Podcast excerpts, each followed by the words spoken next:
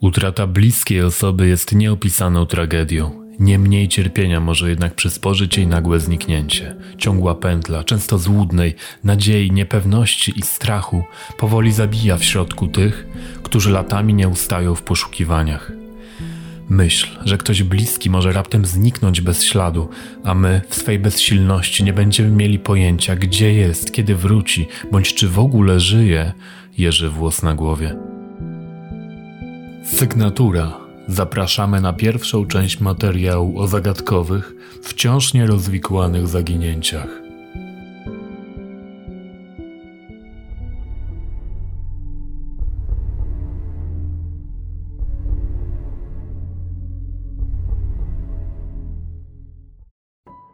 Nicholas Barclay, naśladowca.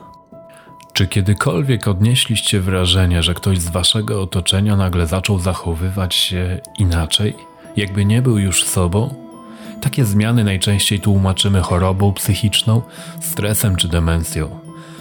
Istnieje jednak jeszcze jedna, pozornie nieprawdopodobna możliwość złodziej tożsamości. Nikolas był bardzo niesfornym trzynastolatkiem. Jego ciało już zdobiły niechlujne tatuaże, a swoimi wyskokami mógł zawstydzić niejednego kryminalistę. Jego kartoteka to m.in. groźby śmierci skierowane do nauczycieli, włamania do sklepów oraz fizyczne i psychiczne gnębienie własnej matki, której bronić musiał starszy brat. Młody Barclay uciekał też z domu, więc nigdy z bliskich nie zmartwił się, gdy 13 czerwca 1994 roku nie wrócił z boiska. Wcześniej wykonał telefon do mamy i poprosił o podwózkę do domu. Został ją jednak w trakcie drzemki, a telefon odebrał brat, który kazał trzynastolatkowi wracać na piechotę. To połączenie okazało się ostatnim kontaktem chłopaka z rodziną. Nikolas już nie wrócił. Poszukiwania nie dawały rezultatu. Sprawa przecichła. Do czasu. Ponad trzy lata później Nikolas niespodziewanie skontaktował się z policją. Twierdził, że został porwany przez handlarzy ludźmi i latami wykorzystywany seksualnie, lecz w końcu udało mu się wymknąć. Jednak z cudownie odnalezionym Nikolasem coś było nie tak. Nie pasował charakter, akcent, wiek, a nawet kolor włosów i oczu. Ten na wszystko jednak znalazł jakieś wytłumaczenie. Osobowość uległa zmianie przez lata wykorzystywania seksualnego, akcent z powodu przymusu mówienia wyłącznie po francusku, a kolor włosów i tęczówki w wyniku rzekomo przeprowadzanych na nim eksperymentów. Zagadkowy powrót odmienionego Barclaya wzbudzał w mediach niemało kontrowersji, jednak najbliższa rodzina o dziwo uwierzyła odnalezionemu po trzech latach chłopakowi i z radością znów przyjęła w swoje progi. Sielanka potrwała niecały rok, bowiem w lutym 98 roku Nicolasa FBI zidentyfikowało jako Frederica Bordeaux, zwanego kameleonem. Był on 23-letnim zawodowym naśladowcą, który w swoim życiu zdążył przyjąć już 500 różnych tożsamości, w tym kilku zaginionych dzieci.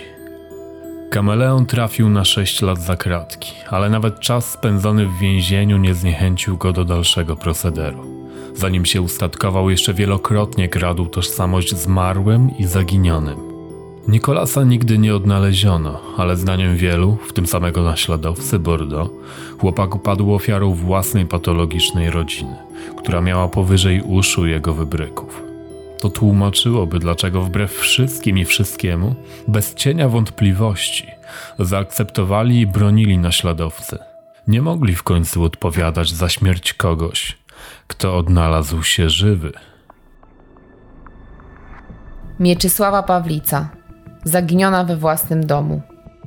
Nasz własny dom uchodzi za bezpieczną przystań. Ostatnie miejsce, w którym spodziewalibyśmy się doznać krzywdy. Komfort otulającej nocą kołdry daje poczucie bezpieczeństwa. Jak pokaże przedstawiona sprawa, może być to poczucie złudne. 60-letnia Mieczysława Pawlica wraz z mężem, synem i jego rodziną mieszkała w piętrowym domu we wsi Romanówka. Miała ze sobą kilka operacji kręgosłupa, przez co była zmuszona do poruszania się o kulach. Syn, chcąc ułatwić matce swobodniejsze poruszanie się, zaproponował jej zamieszkanie na parterze. Kobieta jednak nie dała się namówić na przeprowadzkę i nieustannie wchodziła po schodach, aby dostać się do pokoju na piętrze. To był z pozoru zwykły sierpniowy dzień. Tuż po kolacji około godziny 21 Mieczysława jak zazwyczaj udała się do pokoju na górze. Przebrała się w koszulę nocną, zasiadła do czytania ulubionej książki, po czym wyszła na balkon zapalić papierosa. Nad ranem w pokoju 60-latki zjawił się jej mąż. Dziwnym wydało mu się, że o tak wczesnej porze kobiety nie było w łóżku. Przyglądając się jej pokojowi, odkrył, że pod pościelą na jej materacu widnieje wielka plama krwi. Mężczyzna szybko zbiegł po schodach i o swoim znalezisku poinformował pozostałych członków rodziny.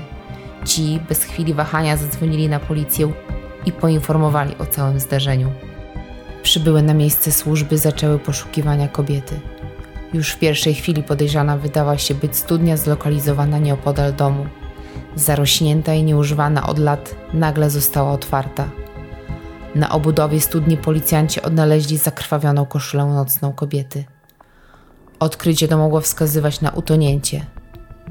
W celu potwierdzenia tej teorii, na miejsce zostały sprowadzone specjalne jednostki.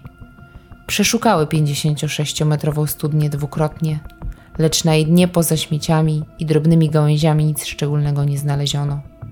Co więcej, reporterzy dotarli również do informacji o pokrytych krwią 60-latki dwóch nożach i żyletce z nienadającymi się do identyfikacji liniami papilarnymi. Poszukiwania zaginionej Mieczysławy odbywały się na szeroką skalę. W akcję zaangażowanych było mnóstwo ludzi, którzy przeczesali ponad 800 hektarów ziemi. Bez rezultatu. Do posiadłości rodziny Pawliców sprowadzone zostały nawet psy tropiące, ale za każdym razem gubiły trop zaginionej tuż za granicami posesji. Co więc stało się z kobietą, która nagle w środku nocy zniknęła niezauważenie z domu? Stawiano różne teorie. Od samobójstwa przez ucieczkę po porwanie, a wreszcie udział domowników w jej zaginięciu. Za najbardziej prawdopodobne uznaje się samobójstwo, jednak żadnej z koncepcji nie udało się potwierdzić. Zbadane ślady krwi ujawniły, że nie było jej na tyle dużo, aby kobieta mogła się wykrwawić, zaś analiza pomieszczeń wykluczyła obecność krwi w innych miejscach niż łóżko. Wszystkie osobiste rzeczy zaginionej zostały w domu, włącznie z dokumentami. Nikt z sąsiadów nic nie słyszał. Co więcej, psy znajdujące się na posesji nie szczekały. Czy to oznaczało, że nikt obcy nie kręcił się w okolicach posiadłości rodziny Pawliców? Sprawę zaginięcia Mieczysławy próbowano połączyć z innym podobnym zaginięciem mającym miejsce 9 lat wcześniej. Wtedy również w tej samej wsi, w tajemniczych okolicznościach zniknęła kobieta. Pomimo licznych prób dotarcia do prawdy przez śledczych i dziennikarzy, we wsi zdaje się opanować zmowa milczenia. Część rodziny i mieszkańcy odmawiają rozmowy bądź udzielają wymijających odpowiedzi. Boimy się wieczorem, bo może jakiś wampir tu chodzi. Nie wiemy. Noc ma swoje prawo, powiedziała jedna z mieszkanek Romanówki. Niebywałe zaginięcie Mieczysławy Pawlicy do dziś pozostaje niewyjaśnione. Tara Kaliko. Trzy tajemnicze fotografie. Fotografie kojarzą nam się głównie z możliwością utrwalenia pięknych, acz ulotnych chwil. Mają też swoją mroczną stronę. Wielokrotnie wykorzystywane były do uwiecznienia ohydnych zbrodni, celem zaspokojenia żądzy oprawcy bądź zadania cierpienia bliskim ofiary.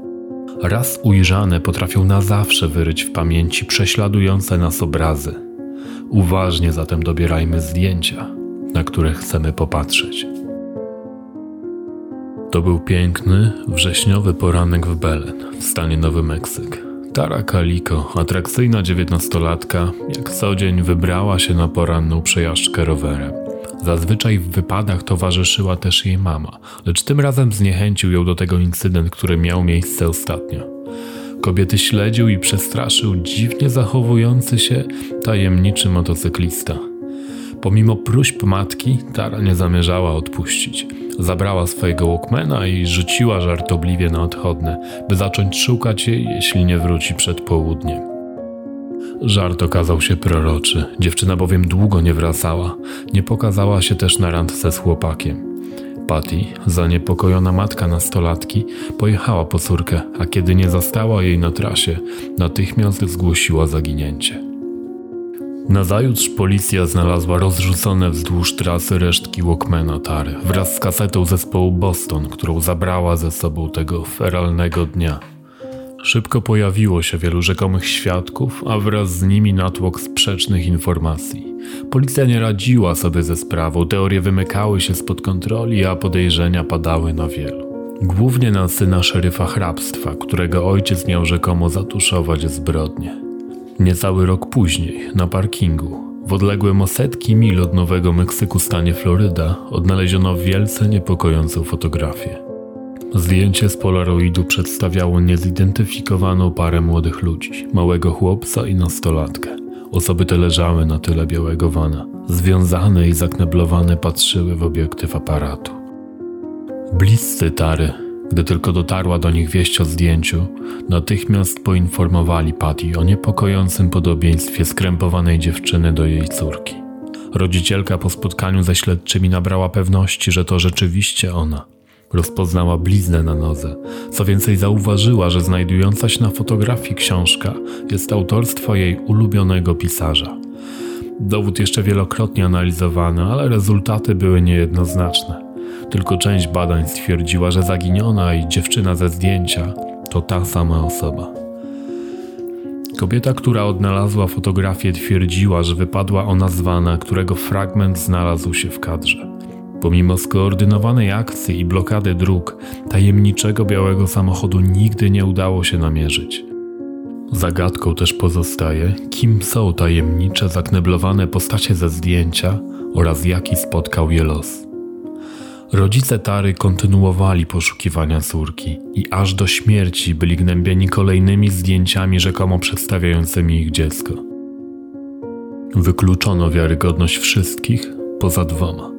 Na zdjęciu odnalezionym na budowie w południowej Karolinie zobaczyć można niewyraźne zbliżenie na twarz zakneblowanej dziewczyny.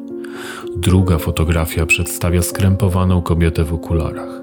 Obok niej niezidentyfikowany mężczyzna. Dwójka jedzie w nieznanym kierunku pociągiem amerykańskiego przewoźnika Amtrak. Zdaniem matki zaginionej na obu zdjęciach widać jej córkę.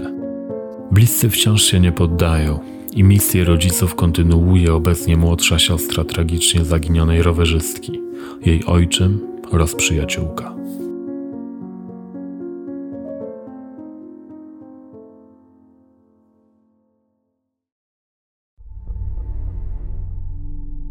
Sygnatura. Na trzy kolejne historie zapraszamy w drugiej części materiału.